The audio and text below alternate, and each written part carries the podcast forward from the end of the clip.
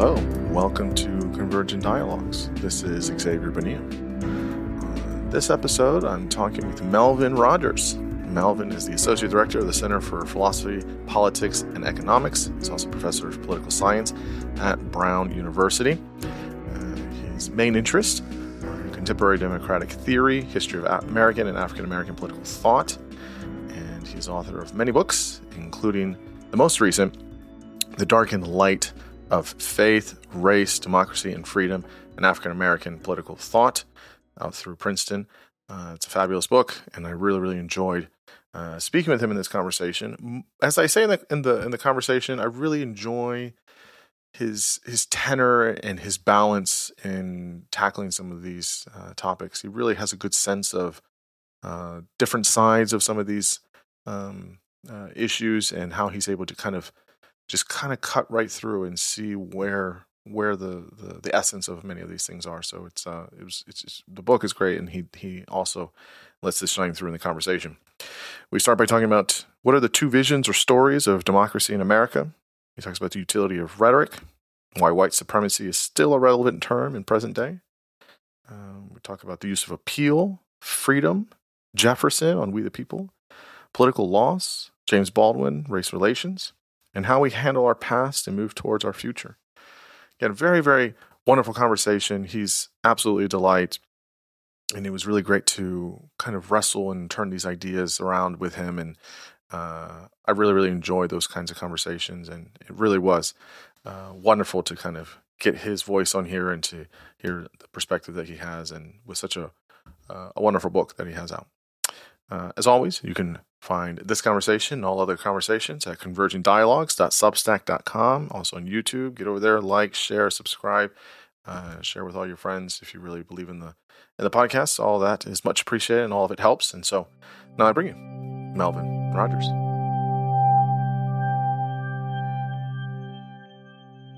I'm here with Melvin Rogers. Melvin, thanks so much for uh, coming on the podcast. I'm uh, greatly looking forward to uh, speaking with you.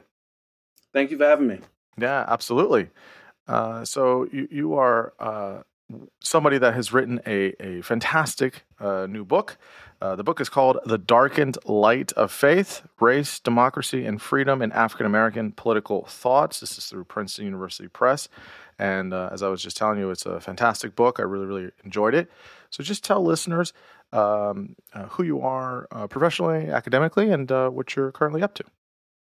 Great. Well, again, thanks for having me. So, uh, I'm a, a, professor of political science um, uh, at Brown University. I teach uh, political theory uh, here at Brown. Um, and my, my work sort of really uh, focuses on the history of American and African American political thought.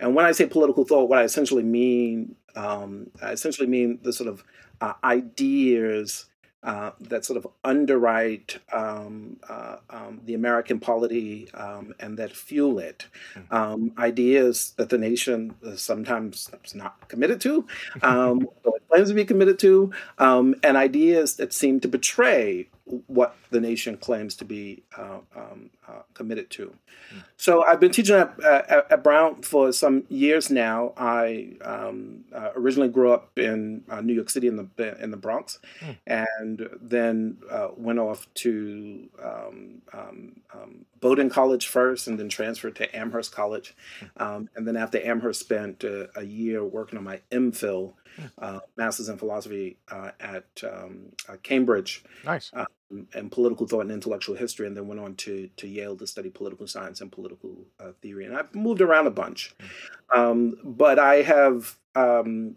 you know, I've, I I find myself again and again animated by the sort of question of, um, you know, uh, sort of how to understand the ways in which um, oppressed groups, but in particularly African Americans, uh, have found themselves in uh, uh, in really sort of sort of dark moments in the United States, where they're grappling with oppression and domination, and yet they remain all the same committed, mm.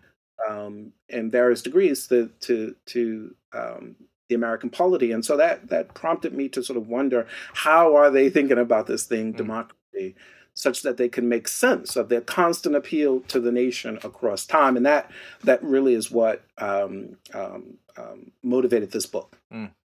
Well, I think it's super important because I think a, a, claim that sometimes gets made, which I can certainly hear some traces of, is well, look, I mean, this country wasn't founded with with black folks in mind as being equal. I mean, that's in the Constitution, all that stuff, or a Declaration. But it's one of those things where it's like that wasn't really the case um, at the time. That's not what was happening. And so, how do we have this reckoning of well, how for for black folks as it like democracy wasn't made here in the country with this intention of, of me and, and other black folks in mind and how does it happen now how does it happen that now and, and, and over the course of history um, you know, progressively, if you will, being as as it should included in that, and other groups as well, but specifically here for for you know African Americans, and so. I feel like the historical lens in which you're coming with in, in the book really shines through of saying like, yeah, here's here's how there's a kind of uh, push pull, a kind of wrestling here of what democracy means for for Black folks, and obviously you're you're uh, with all of your work and that that wonderful CV. You're well situated to uh, to tell us about it. So that's that's great. Um, well, I appreciate that. okay, so so you start out the book and you, you say that you there's like these two visions or stories of some of these dark, tragic conclusions for for American democracy, and then there's a romantic one of inevitable progress why are both not entirely true, or rather, they're incomplete or inadequate or insufficient? What are these kind of two visions uh, that would that we get of of democracy and progress?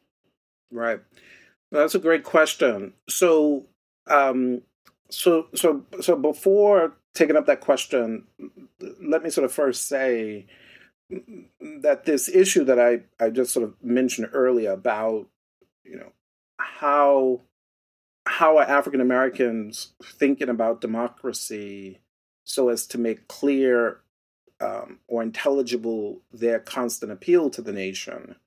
One of the things that I argue, and I should say that this book is really working at uh, a kind of uh, high level, right? So these are sort of a, a, sort of elite intellectuals and actors um, that constitute American uh, African American political thought.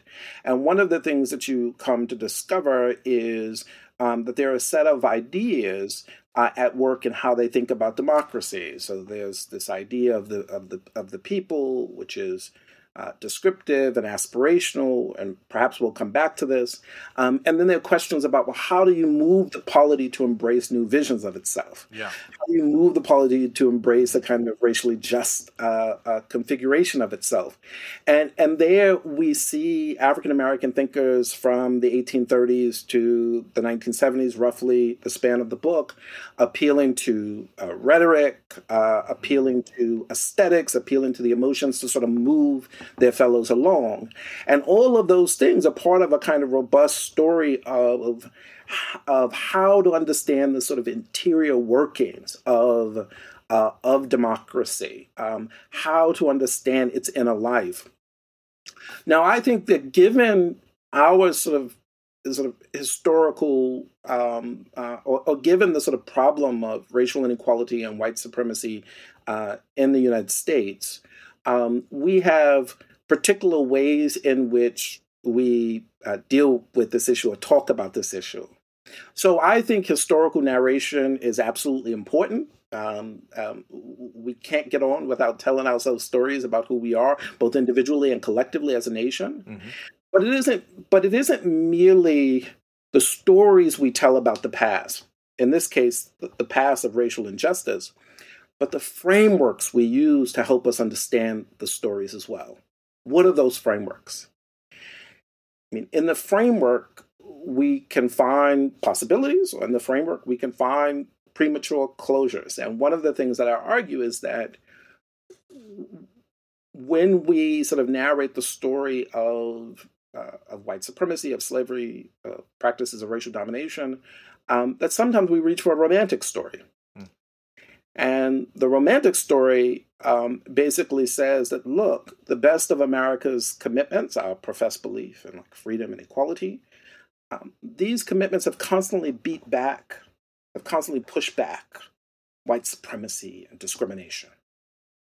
And the reason why uh, those uh, commitments of freedom and equality have beat that back is because that's truly who we are. And this kind of kind of romantic framework will emphasize the multiple waves of racial inclusion over time that have disrupted white supremacy. And the thought is, is that the, the, the true American creed, who we really are, is shining through.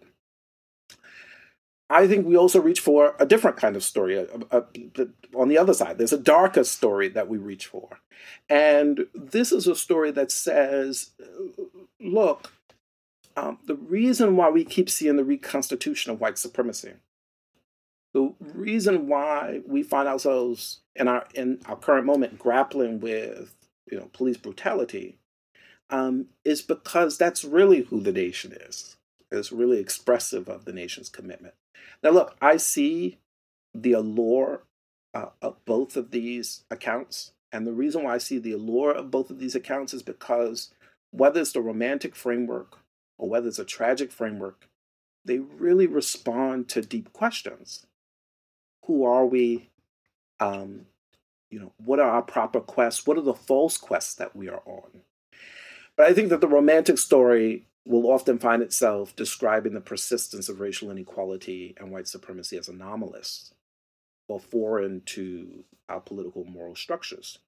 Uh, and it will do this in part because it wants to believe that the nation is not only beating back white supremacy, but it is purifying itself in the process. And I think that the the the sort of the sort of tragic uh, story will constantly find itself denying our agency, denying that we can have a hand in reconstructing this political community that we have. And in in doing that, um, it, it it really will uh, uh, give the past too much too much too, too much control over the over the present. So I think for those for those reasons, we need to find a way, and I think the tradition of African American thought uh, engages in this. It is very clear that white supremacy is central to the tradition of American political life, um, but it can assert that um, without uh, embracing the sort of pessimistic story um, or that tragic story. It can believe the transformation is possibility without falling into the romantic story. Um, so, for all those reasons, I think those two frameworks are important, but they're not quite right. And we need a, a richer account um, and I think the richer account is found in these thinkers that I'm that I'm laying out. Now that was a long answer, but it but but in some ways it was important to sort of frame um, uh, some of what the project is up to. Well, my question was going to be, which is the right framework, Melvin? Which is the right framework? Is it the romantic one? Is it the dark one? Does it just depend on on on on how we feel on a particular week or month, or or it's it? You're, you're saying neither of them are completely accurate. I guess so here's here's a here's a, a separate question here. This is a little bit more abstract, but it, it kind of illustrates, I think, the point I'm trying to make here, which is when it comes to history, there is how do I say this? There is no one way of telling a story. You know, people say, well, there's just the facts of history. And the reality is that's not true entirely, right? there's maybe some very, very basic facts. A civil war happened, slavery mm-hmm. happened, the Revolutionary War, whatever, right? These are things that happened. But how and who are the players and what happened and how did this end and begin and, you know, what, you know, these are all perspectives of sorts. But you mm-hmm. could see on either side that there's a slippery slope with this, right? Of people denying certain things or denying certain uh, experiences. And I guess the question would be why do you think we've we've kind of got to these two kind of narratives more or less and as you describe some of the the thinkers in your book why do we miscategorize or misunderstand or not find a kind of alternative maybe uh, integrative way of understanding not just uh, Black history, but also American history. Why, why do you find? Why, why, do you think it is that we find ourselves in this kind of, um, uh, I guess, not a hole, but a kind of almost a loop of sorts where we can't get out of it on, on one side or the other? Why do you think that is? Yeah, I mean, this is um, I mean, this is a very uh, rich and complicated uh, um, question. Um, um, some of which exceeds the sort of boundaries of this book and, and point to another book that I'm thinking about. Oh, there you go. There you go. but but the thing that I would say is that historical narration is always a moral and political enterprise. And then you have to think to yourself a moral and political enterprise in the service of what? Or, or whom? Or whom? Mm-hmm. Right. Right. What are the the major commitments? Who do you think uh, are those that are worthy of respect and admiration? Mm-hmm. So I'll give you an example that is not an example that appears in in this book, but just to sort of illustrate the point. Mm-hmm. Um, if we take the Civil War and we come at the end of the Civil War, and we're looking at the two generals, Lee for the Confederacy, Grant for the for the Union, is it correct to say that both are heroes? Now, before we before you know you or your listeners offer up any answers in your mind, the question of heroism, mm-hmm. the definition of what it means, but the question of heroism partly depends, right? If we're going to attach it to someone, mm-hmm. partly depends on what you think, um, on what you sort of think is sort of worthy of admiration, worthy of pursuit, the expression of what it means to live in a healthy society um, um, that we call a democratic society. On that account, if you think that the United States is defined or it, it, it, it's defined by its commitment to freedom and equality, that is defined by its efforts to expand and to deepen those, if that's your framework, then when you narrate this history, Lee can't be the hero. Mm-hmm. Grant can only be the hero. Mm-hmm. Because it is those those wider commitments right, of freedom and equality that contextualize and give articulation to how it is that we understand heroism. And if you wanted to insist that no, Lee and Grant are heroes, um, given, let's say, the commitments that I hold to freedom and equality, I don't know now what to make of you. Mm-hmm. Um, I can't be sure. But if you want to say, if you want to say that Lee and Grant are both heroes, then I can't be sure where you now stand on the background issue, that is to say, the permissibility of slavery. Mm-hmm. Because now all of a sudden, if they're both heroes, it might be that you are not yet settled on the permissibility or impermissibility of slavery in the United States. But I'm quite settled, right? The figures in this book, from David Walker to James Baldwin, were quite settled about this, right? And so, and so, and so, uh, Lee can't, on this account, be uh, be the hero. So historical narration is always a moral and political story. It's in the service of things. Mm. It's in the service sometimes of uh, uh, uh of people. Um, but the other thing I would say is that historical narration is about enabling us to grapple with the persistence, the persistent features of that history in our present time.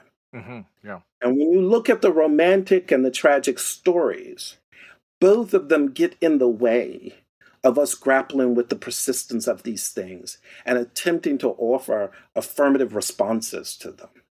One will just sort of dismiss them as not being part of of the traditions of American life, and the other will say it's so constitutive there's nothing to do. Hmm. Well, that's not going to be helpful for people who are still suffering under the weight hmm. of racial inequality and the persistence in its various and complicated forms uh, of, of, of, white supremacy. So we need new resources. Mm. Yeah, I, I, like the the framing that you're you're putting there because it is there is something that is working for uh, you know, for a particular purpose or or even for a particular group. And I think the last point there is is is something that I wrestle with a lot, which is kind of this both, right? As is is how how do we have all this? We have a lot of progress in a lot of ways, but we still feels like we get tripped up by the same things from these kind of ripple effects or these echoes of of of you know very dark chapters of our history with slavery and and you know uh, Jim Crow South and things like that. I mean, those things don't just go away, and they they shouldn't. Obviously, we shouldn't not remember them, but it's it's it's a it's it's a kind of a both and. Like, yeah, there's progress, but I think sometimes people try to, if you will, forgive the theological reference, wash away their sins, and it's like, well, wait a minute. I mean, yes, we we've done a lot of great stuff as as a nation, um, on on on on you know the backs and lives of many many folks that have passed, but it there's still challenges, and I don't think that eradicates product, progress, but it certainly doesn't give it this kind of gloss or or shine of like well everything's fine now, and I think right. that's I think where a lot of the times people find the conversation about this both historically and this presentism of, of sorts of of like, well, you know, how do we how do we continue to have a narrative that doesn't forget these things but doesn't stay stuck in the past either and, and ignores the progress. So it's a you know, it's a never tricky tricky thing to to to get through. And so I guess the, the the one thing here that you, you start in the book, which is which was super interesting. I, I liked the I really liked this this um there's a chapter, a couple chapters on this utility of rhetoric, right? For mm. for understanding uh, discursive ethics and politics in the United States. I, I, will give you I'll give you some some some some runway here. You know, why did you focus on rhetoric? And you can talk about, I guess, rhetoric generally, but there is obviously some very pernicious types of rhetoric that we see from certain groups for uh, for certain groups that is used as a a weapon for moving uh, large masses of, of of of people in again in these kind of manipulative ways. So rhetoric can be great, but it can also be terribly destructive. So I guess just generally, how are you seeing the use of rhetoric um, for ethics and politics in the U.S. and and then I guess more specifically for some of the thinkers in the book. Right. No, I mean that's a, that's an important question, and the, the thing I would say is that you know, um, um, uh, democracy is a wonderful ideal for um, um, for thinking about managing uh, the relationships um, within a community uh, and it's wonderful in part because of the way in which it is tethered to expansive conceptions of freedom and deep ideas of equality.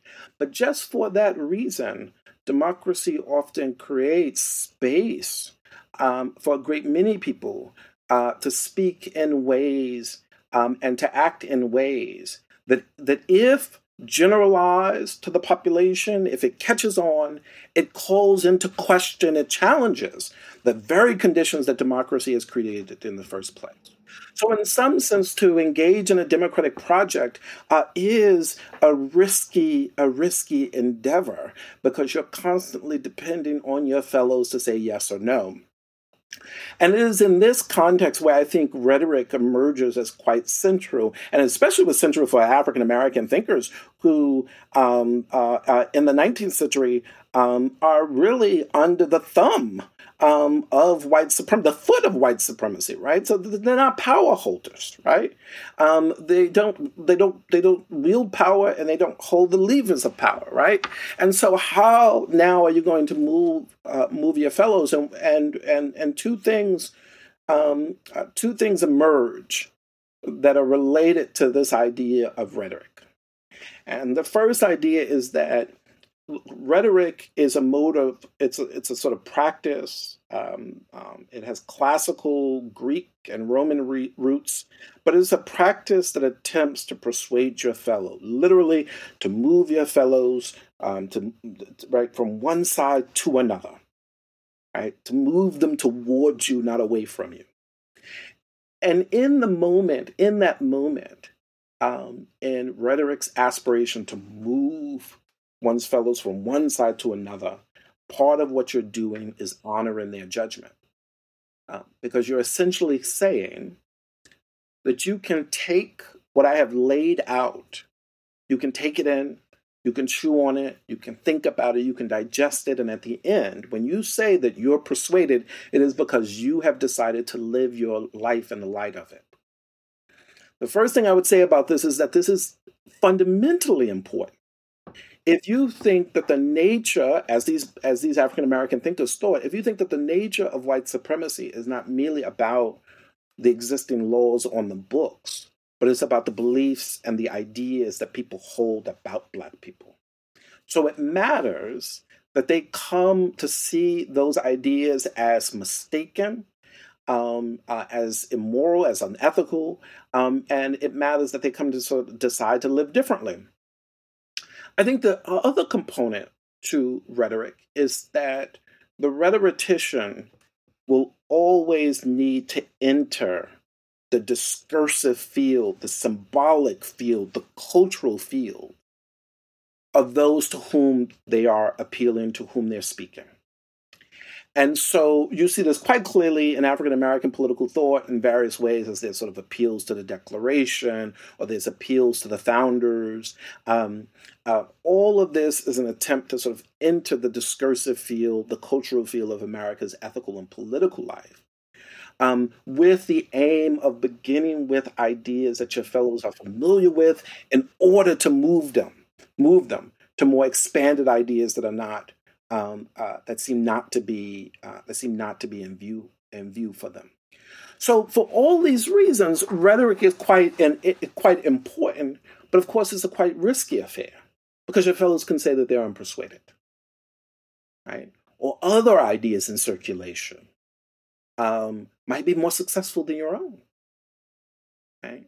And, if, and the important point here that African Americans wanted to emphasize here um, in their deployment of rhetoric um, is that in, is that there's a there's a sort of fundamental vulnerability that you can't escape in democratic life.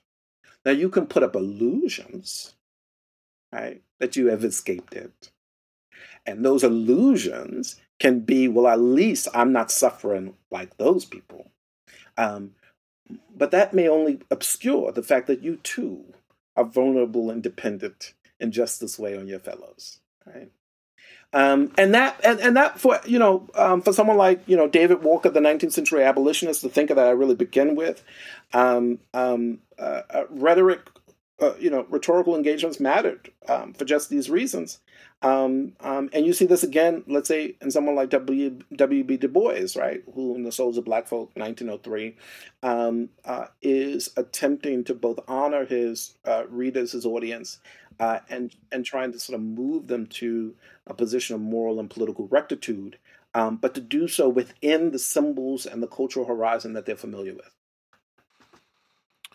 I have a, a question here. I do want to come to some of the thinkers uh, that you discuss because I think they're uh, some. I knew most of them, but there was a few I didn't know or, or some I hadn't uh, read enough about. Walker was one of them. Um, but I have, I have this question that you might be able to help me answer.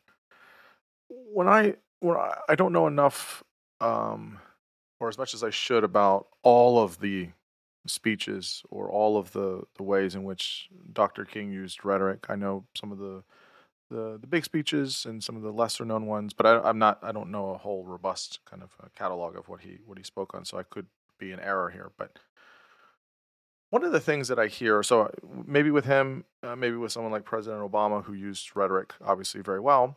Um, why do you feel that there is pushback on using the term white supremacy now in 2023. Mm. I hear this a lot. I hear this a lot from a lot of different folks, uh, a lot of white folks, um, a lot of you know people center right or on the right would say, look, you know, white supremacy is is Klansmen and people in hoods. We, we don't do that anymore. We don't. Do, that's not white supremacy. Like you know, it's not. We had a black president, black vice president, some Supreme Court, all these big systems of power why are we still using it? Maybe we can call it something else. Why are we still using this? And I wonder, I'm not sure if, if Dr. King used that as much. I, I, I rarely heard Obama use the, the, the terms white supremacy in speeches and, and talks and stuff like that. So some people have used it, some people haven't. In this, I'm, I'm, I'm asking in this part of the question here because of rhetoric. People use this term and they will use it in a particular way today. Um, and I'm curious of what, what do you, what do you say to people that say that of saying, listen, we got to retire this word. Why are we still using this? And and you know, I mean, I think I have some answers, but I mean, you're you're better place than I am to, to, to answer this. So, why do you think this is important to use to talk about some of these things, and and how is rhetoric helpful or, or hurtful here in in discussing this currently? So, it's a little bit of a kind of current question, but I want to just ask it within context of what you were saying. Right. Um, well, you know, I think people often, you know, uh, don't want to uh, use uh, the term of white supremacy because um, they sort of uh, freeze in time the object to which white supremacy points. So uh, when they think, or you know, it's the KKK, it's uh, these folks in white hoods, they're freezing a moment in time and using that as a means to define the term. So where the KKK are no longer dominant and things like that, mm-hmm. things adjacent to it, related to it, and therefore the word seems inappropriate as an attribution uh, or description of where we are today. But if we just sort of back up and we think about white supremacy as as simply um, uh, valuing white lives over non-white lives, in our case, particularly, we're talking about black lives it seems to me that, that, that the term is quite appropriate. The valuing of white lives over non white lives, in this case, uh, Black Americans, and using that um, high evaluation as a basis for making political, ethical, and economic decisions affecting the life chances of white and Black Americans. It seems to me that the term is perfectly appropriate. Mm. Um, um, uh, and I think um, part of what we need to engage in is a kind of intellectual and historical agility, right? But if, for example, you're working with this sort of romantic vision of America, of American progress, um, and you sort of freeze in place this description of the, the sort of objects of uh, of white supremacy. Um, you freeze them historically in time, then the term would not make sense, mm-hmm. right? Um, but we have to be we have to be more agile, right? And the mark, um, I think, what the book tries to suggest is that the mark of a healthy democratic society is really not measured uh, given our history, is actually not measured by our ability to wipe out white supremacy. Because uh, in some sense, the book ends on the note that um, this seems this is part of our uh, it's part of who we are. Um, but the hallmark of, of a healthy democratic society is is is the skill with which we're constantly responding to um, the transformation, the reassertion of white supremacy in different forms. Mm. But you can't get there.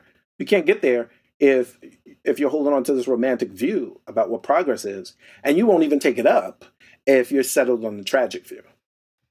Yeah, I mean, I would I would agree. I think that you know, especially in the United States and even in other countries, like you know, England, things like that, people become it's just wrapped up with like you know this unhealthy nationalism. I think of mm. you can't say anything negative about your country because right, as right. soon as you do, you're un-American and all that, which I think is a is a very, again, that's a dangerous thing to do.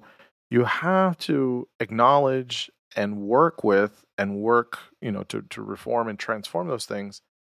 Uh, unless you understand those aspects, and I mean, goodness, I mean, this country is not perfect uh, in any way. Um, I think you know the country is is great in many ways, and in other ways it's not. I mean, I think that's true for a lot of countries.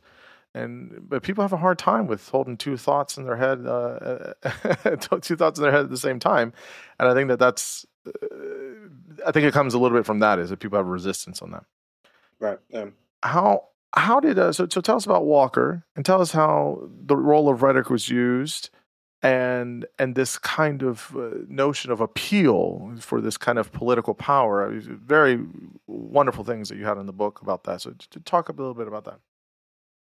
Right. So i um So the first uh, the first two chapters of the book really uh, uh, uh center this 19th century abolitionist David Walker, uh, who wrote an extraordinary pamphlet uh, in 1829, The Appeal to the Colored Citizens of the World, but in particular and very expressly to those of the United States.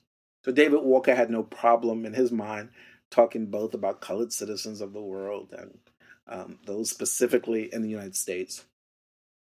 And the the thing that you sort of immediately encounter when you read the, the title of the pamphlet um, is is the invocation of citizen at a time where uh, rights that were extended to black men in particular were being rescinded so, you know, rescinded in New Jersey at the beginning of, of the 19th century, uh, and, and sort of property rights um, regulating voting were put in place, let's say in some, in some place like, in, in, some place like New York.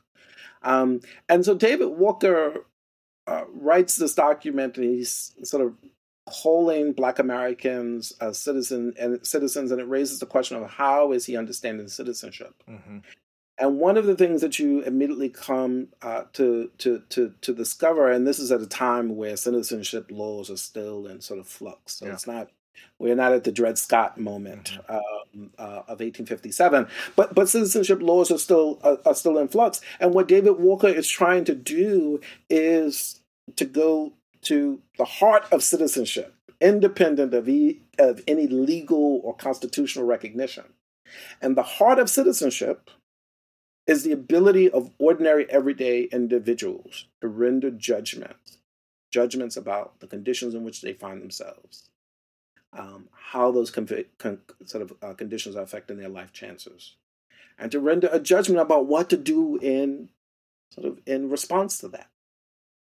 So when David Walker appeals to uh, the colored citizens of the world and when he appeals, particularly to African Americans, he is essentially recognizing them as an authority that can um, uh, uh, sort of respond to the condition in which they find themselves. So the appeal, and it was a sort of popular, the idea of the appeal this this term appeal it's not um, uh, uh, it's not merely a term of art. It was quite popular in what we might call the kind of petitionary genre of of, of, of the of, of, the period. The declaration of independence of 1776 is an appeal. Um, so it was quite popular and what the appeal uh, was really trying to signify is that there is an issue requiring redress and there's an authority out there that can respond to it and in Walker's case, he wanted to say that black people find themselves in a situation, but black people have power to respond to it. And that their citizenship, independent of legal or constitutional recognition, is bound up in that capacity to, to, to judge, right? And so the appeal, you know, is is a way of sort of authorizing, uh, a way of authorizing uh, those with whom you, you you sort of share the community, uh, and in that authorization, um, uh, uh Walker is suggesting um, uh, in that authorization lies freedom. In that authorization lies the equal standing of Black people, but they got to claim it. They got to respond to it. So, is this a is this a way in which he's trying to say this uh, this this notion of citizenship? So, uh, a footnote here: we talk still today about who's a citizen and who isn't mm-hmm. a citizen, and many people have these uh, archaic ways of thinking about that. But is this idea of citizenship for him this uh, kind of an American notion, right?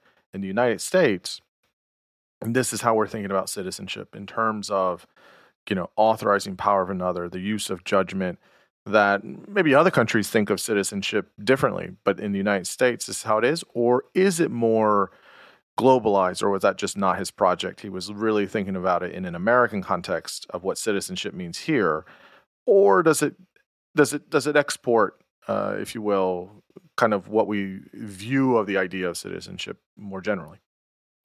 Um, so I, I, would say two things. So the first thing I would say is that you know appeal to the colored citizens of the world and then he tells you where he wants to put the sight of his, uh, you know, where he's going to focus, right? He says, yeah. but in particular, mm-hmm. right? Um, so he's gonna he's gonna focus on um, uh, uh, black people in the United States. The second thing I would say, however, is that, but there's no reason to think that the way he's thinking about about the appeal uh, and the way he's thinking about judgment as the basis of citizenship, there's no reason to think that this is just an American thing. Why? Because to the extent that you're a human being and have the capacity to judge, you also have the power of citizenship. Mm. Because because if if if if if citizenship is a way of denoting one's relationship to something, namely a polity, a nation, a city mm-hmm. that exercises power over you, then the capacity to judge, which is resident in us all, Walker wanted to say, um, then authorizes you to render judgments about uh, uh, uh, about those entities that are exercising power over you. Um, and and of course, there's a much historic, there's a sort of longer historical story we can tell um, uh, uh, uh going back to the 17th century that would take us to um, that would take us to England, that would take us to Germany, that would take us to France, um, um, as all of these different um, nations were thinking about um, the relationship of communities to uh, older forms of political power that did not rely on the judgments of those that would be subjected to those powers. So we mean monarchy, we mean theocracy, mm-hmm. uh, we mean aristocracy.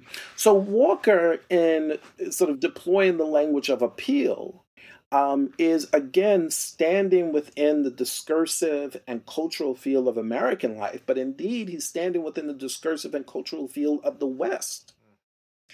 And he's standing within that field and deploying a concept that helps sort of illuminate what, um, uh, to put in quotes, the sort of Western political tradition mm-hmm. takes to be the hallmark uh, of citizenship, which is the which is the ability of ordinary people to render judgments about their lives. Now, uh, now we can't sort of make this claim um, going all the way back to the Greeks. We can't. Um, uh, there's a sort of modern idea mm-hmm. about ordinary people and their capacities for judgment. So this is a modern idea, um, um but it's a modern idea um, that comes through a whole series of debates that's taken place in uh, in in England and in Germany and in uh, and in France and of course in the United States. Mm. So real quick here, uh, he has ideas about freedom, right? And he has a certain utility of of freedom. Uh, he uses religious themes. Uh, he talks about you know freeing oneself from the notion of slavery towards human flourishing, resisting domination uh, all of these things, making judgments. How did he understand freedom particularly, and and why why do you feel his voice on this is is important? Right. So so throughout the entire book, all of the thinkers um, see the danger to freedom as emanating from individuals, communities, and institutions that, that can exercise arbitrary power over you. Arbitrary power over you without any recourse uh, to the law or to political institutions. So you can't retreat anywhere. And in that kind of situation, you find yourself uh, at the mercy of those institutions, those those individuals, and you find yourself dominated, and thus you find yourself unfree. So to be free for, for David Walker is to no longer fear that arbitrary power will be exercised over you without any means, without any recourse um, um, uh, to the community to which you belong. So th- that's sort of important. Mm. I think the second thing um, that that that matters here, especially for for Walker, he's a Methodist um, um, and he's a he's a religious thinker. Um, he wants to say that God, he says it in the appeal, uh, God implanted in all of us the spirit of freedom. And he wants to say that freedom is constitutive of what it means to be a human being.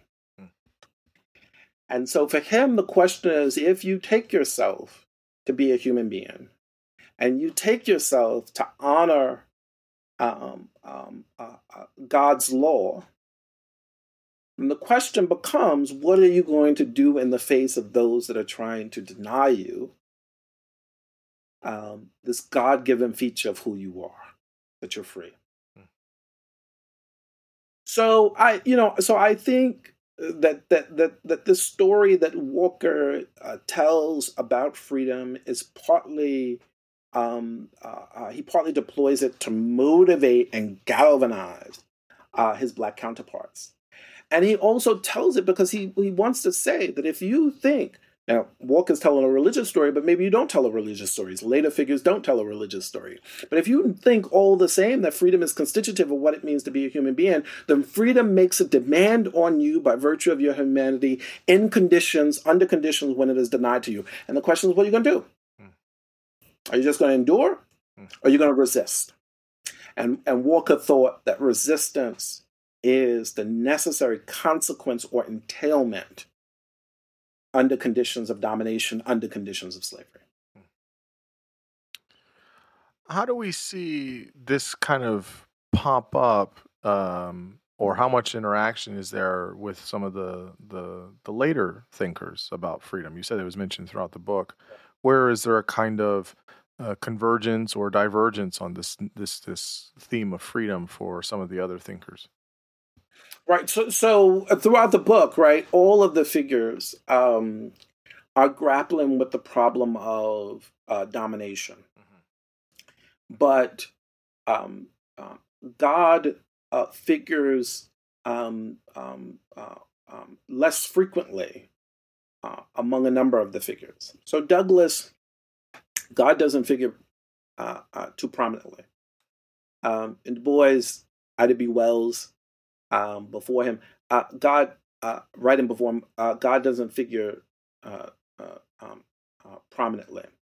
But in some ways, in some ways, this is not surprising um, given what Walker is doing in the 1820s. Because God enters the picture as part of uh, Walker telling you a story about what it means to be a human being, and and God has essentially given life to humanity and implanted in uh, in us this spirit and desire for freedom, and then we have to do the rest. Mm. Um, and so later thinkers spend a good deal of time on what it means for us to do the rest. Mm right? Which is not to which is not to throw out the story of God. Mm-hmm. It is instead to put it in its proper place and to sort of see um, uh, um, um, the the possible transformation of uh, of the United States um, and the possible transformation of the United States into a racially just society as dependent on the choices that we make, right? The actions that we embark upon in resisting uh, um, uh, uh, domination and discrimination and the like. So I guess I want to ask about Jefferson here. Um, mm. So you talk about that there's these uh, you know, two forms of the people, and you talk about you know who is the we and we the people, and how that's a political claim.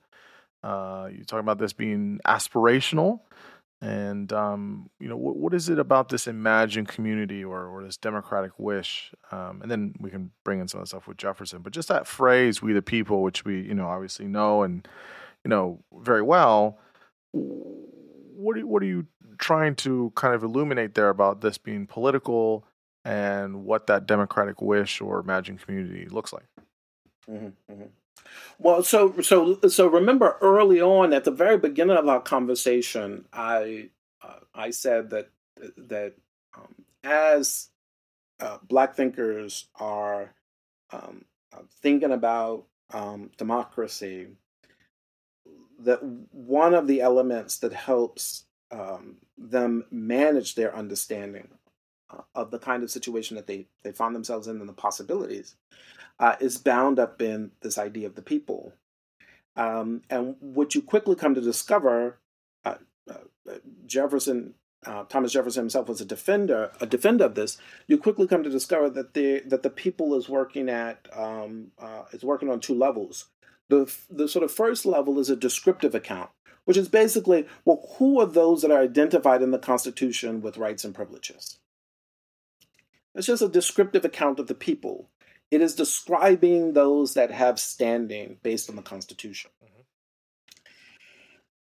But there seems to be a, a, second way in which someone like Jefferson, um, uh, a great many African Americans, and not just simply them, but beyond them, um, there's a second way in which the people is being used. And this is the sense in which what is referred to is a configuration of the people that's not yet in existence. Hmm. Um, this use of the people is about a set of habits and sensibilities that have not yet fully taken hold of uh, of the community. And so this description of the of the people is a people not yet. It is an aspirational view of the people. It's about how we um, uh, how we uh, might be if we under if we've if we undertaken uh, a set of values that we don't currently seem to be committed to. Because if we undertake those values, it might reconstitute us in radical uh, in radical ways. Um, and Jefferson uh, held on to these two, Thomas Jefferson held on to these two descriptions of the people because he thought that it was always, and he wasn't alone, but that he thought that it was always the second one that helped legitimize the first. Mm. Or to put it more concretely, let's just take electoral politics. What keeps you in the game when you lose? But what keeps you in the game when you lose, basic electoral politics, is that you don't think your loss is a permanent one. Mm-hmm. You think mm-hmm. you will get a chance yeah. to come back, articulate your claims, potentially win the day, and reconstitute mm-hmm. some portion of the society to which you belong. Whether the reconstituting is in the form of uh, you get a new mayor uh, in office, right? That will usher in a vision that's sort of consistent with your own and that of your community, right? Uh, a piece of legislation is is is is passed, right? That lost the first go around and is passed, and and now that it's realized, resources are now being sent to communities that otherwise wouldn't have those resources, enabling them um, uh, uh, uh, to, to, to sort of see themselves and to realize things in radically different ways that wouldn't be the case uh, had they not received those resources. So, so this idea of the descriptive and the aspirational uh, idea of the people are central um, to what makes democracy legitimate, and by that we mean what makes democracy worthy of respect and obedience. Yeah. It is the engine of uh, of uh, political and ethical transformation. Yeah, right. I, I did talk about this with uh, Juliet Hooker. She talks about this idea that with democracy is this idea embedded in of loss. You're gonna lose. Someone's gonna lose. and and but the but the point of that is you get a chance to, to, to, to do it again, and maybe you won't lose, and you you know so it's, it's very there's a, there's a nice overlap here on this and on on Juliet's book, right? Mm-hmm. I, and and I just want to sort of uh, sort of stay with this moment because I think this is absolutely right. What she, what she is concerned with in that book, right, mm-hmm. is when um, uh, when one group is saddled um, with loss, mm-hmm. when one group is made to bear the weight of loss um, in a democratic society that is itself uh, unequal and unfair, and that there is no way to um, uh, uh, sort of compensate for this. And in that kind of, and in that kind of, uh, in that kind of analysis, it it points to a deformed vision of democracy. Mm-hmm. So loss is inevitable in democracy, yeah. and vulnerability is inescapable. The problem is when one part of our society yeah. is saddled with that. Mm-hmm. And when one part is saddled with it, it it gives the other part the impression that that vulnerability and democratic politics don't go together. Mm-hmm. Mm-hmm. When in fact they're inescapable. Mm-hmm. You're, you're, just right. There's just right. You're just deluded about mm-hmm. uh, about this because you see that group over there suffering more uh, more than you. Mm, mm. Yeah, no, that's good. That's a very good point. You had this really nice question in the book. Uh, I think I have this verbatim The question is, how must we understand ourselves such that we can make and remake American society in response to its changing circumstances? Fantastic question. It's a great question. What's the answer? yeah. yeah. So, so one of the things that I think um, uh, you probably notice about the book um, is that um, it is, uh, and I want to say this to your audience: it's it's sort of high philosophy. I I want to be. I just want to sort of say this. I think that whether it's David Walker or Ida B. Wells or Anna Julia Cooper or James Baldwin, the figures that I cover, that they have very rich and complicated ideas. Yes. The kinds of creatures we must be in order to enact democratic life. Certainly. And that when you sort of focus on them and focus on what they what they have to say, at bottom they see human beings as works of art. Mm-hmm. That at bottom they see human beings as um, these ethically and politically flexible creatures. Mm. And it is this sort of description of human nature, coupled with a political system and a political way of organizing our lives called democracy, with its preoccupation with uh, openness and equality and freedom, that fit very nicely together. Right? Um, and so the answer here, I think, is the answer that these figures give. Mm. That we must see ourselves as the kinds of creatures that most certainly um, shaped by um, the mistakes we make, um, the problems of the past, but that we're not wholly captured or defined by those things. Mm-hmm, mm-hmm. And we're most certainly not settled mm. and fixed by virtue of those things. Mm. Right? James Baldwin in Notes of a Native Son, um, 1955, I think I got that right. Um, there's this moment where he sort of outlines the horror of um, um, the United States treatment of black people. Mm. Um, and he says, basically, these things don't go away. So just, and he said, look, there's just sort of the, the reality of our condition. Mm. And that's what James Baldwin says, just a reality. And at that moment, when he says just a reality, you might be inclined to say, well, what, what are we doing then? and then he says, but we can't simply be complacent about it all because we're humans. Mm-hmm. And of course, in that in that moment, we can't simply be complacent about it because we're humans. That's where resistance lives, mm-hmm. Mm-hmm. and that's where the life and the energy um, of a democratic struggle uh, lives.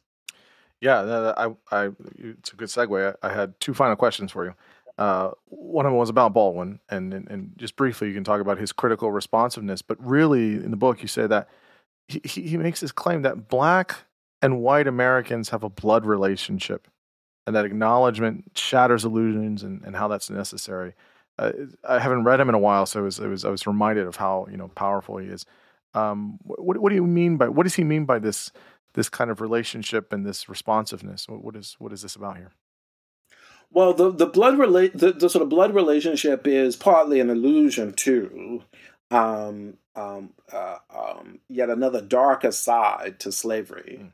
Uh, the, um, um, the the taking advantage, the raping of black women, mm. um, um, the fathering of uh, of children through um, uh, uh, through force and through violence. So it's an allusion to that.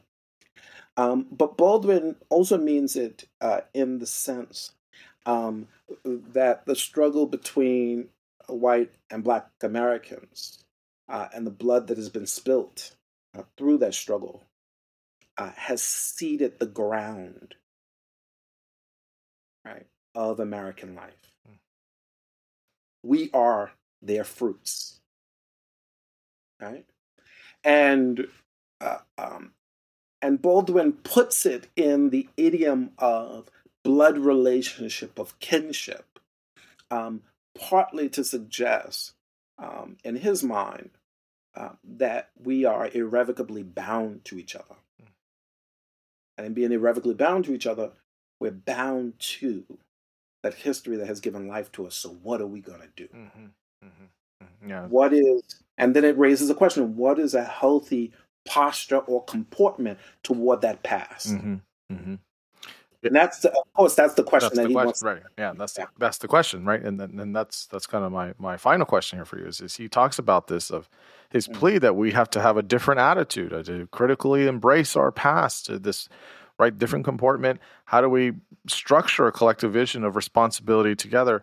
Um, obviously, we didn't talk about all of the the wonderful uh, thinkers in, in the book, and so I I, I make sure I hope that people uh, listeners go out and buy your book because it's it's really really great. But um, yeah, how do we how do we do that? How do we critically embrace our past? How do we have a collective vision of responsibility? Um, you know that's on more equal footing and that we're we're engaging in, in conversation and dialogue with each other uh, you know honestly and responsibly right you know i so when you get to the end when you get to the end of the book the chapter the conclusion the chapter on baldwin um, one of the things that you will notice i will have said it several times is that this is not a book that offers a kind of program of action. Right, right. It is a book that spends time thinking about um, a great number of African American thinkers and how they understood their struggle against white supremacy and how they were understanding democracy. And at bottom, what they thought um, these sort of um, sort of moral uh, and epistemic virtues ought to be as you as we grapple with this. What ought our comportment, our posture, our way of being uh, be as we sort of grapple with this uh, grapple with this problem? And I think in Baldwin in particular, although all of this is sort of peppered throughout the book, right? It's a thread in the book, and Baldwin, in some sense, um, comes to be um, uh, the full expression of it. But but Baldwin thinks that the first thing we need to do is um, uh, uh, of, you know, uh, confront our history honestly. It's it's, it's so funny because this is such a straightforward and basic point, but it is seems so difficult and hard uh, for the United States to do this, to sort of honestly confront our history. But the difficulty is that to honestly confront that history, you have to disentangle a commitment to progress from a commitment to redemption. Mm. You cannot see the, the sort of actions that the laws that are passed, the actions that are made in response to racial injustice as redeeming the nation of its sins, of purifying its soul. You got to let that go. Because the preoccupation with purification makes makes the nation misdescribe those moments in which in which white supremacy persists, whether whether they're relating to uh, you know to uh, um, uh, black folks struggling um, uh, to be treated fairly um, in real estate, whether that's whether that's relating to police violence. Um, if you're preoccupied with redemption, um, then you'll always think, well, this can't be us; it must be them. So that's the first thing. You gotta sort of pull you gotta you gotta you gotta let go of, of redemption.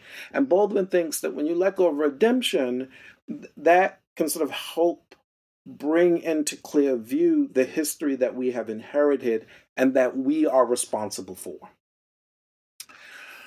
But here is the trick because in the United States, when we think of responsibility, we always think about it in terms of liability. I did X to you, therefore I'm responsible. But what happens when I am not the actor that has that has harmed you? Well, then I can't be responsible for it. I mean, this is the sort of liability model of uh, of responsibility um, that is at work in James Baldwin, and I think in contemporary scholars, you know, uh, in in political philosophy, um, the late Iris Marion Young is someone that comes that comes to mind. And Baldwin says this is the wrong way to think about resp- responsibility. I he says at one point, I didn't do it, and I know you didn't do it, but we're responsible for it all the same because this is the community to which we belong. And so, what Baldwin tries to offer up is a kind of shared notion of responsibility, um, in in which there are obligations uh, owed to our fellows, although we are not causally responsible for their, not necessarily causally responsible for the condition in which they find themselves. So now we've disentangled progress from redemption, has opened us up to be honest to our past. That then introduces shared responsibility, right? And that's hard community work. But of course, when we think about responsibility, sometimes we think the, the thing that we're doing uh, and this brings us back to redemption again. Sometimes we think that the thing that we're doing is going to clean us, it's going to purify us. Um, and Baldwin, instead of offering up redemption, I suggest that he offers up atonement. Um, um, atoning work is a way of acknowledging uh, a trauma that is um, a part of us that uh, is not going away, um, but that constantly needs to be managed and held at bay. Mm and that the way in which we can come to sort of think about our commitment to um, responding to racial inequality, to responding to the persistence of white supremacy, is with um, the skill that we de- that we deploy and constantly responding to to to to, to our collective trauma. Mm. That's what it is, mm. and that's where we begin to measure um, what we're really committed to. That's where we begin to forge ideas of uh, of, of, of, trust um, um, um, uh, between um, uh, um, uh, various uh, uh, groups in the United States, between blacks and whites, as they sort of grapple with the persistence of, of, of racial inequality. so that's so that's really where where uh, where the book ends. And the question is whether or not we are up to uh, the task of taking on um, this kind of transformed sensibility. And the book does suggest that just as white supremacy is a tradition in American political thought and practice, um, that there are past resources that we could draw on. Mm um, that there actually is a tradition of shared responsibility of trying to disentangle progress from redemption. Um, it, it is there. The book lays it out, hmm. um, and we need only turn to these thinkers um, um, uh, to understand to understand it. Mm.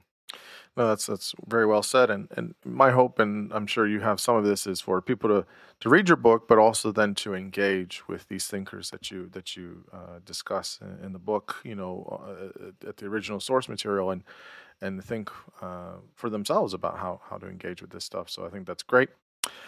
The book is called "The Darkened Light of Faith: Race, Democracy, and Freedom in African American Political Thought." Uh, this is out through Princeton University Press. Uh, Melvin, this was fantastic. Uh, where are the best places uh, to get at you, uh, whether it's online or in person or anything else you got coming up? What, uh, what's the best place to, to get at you?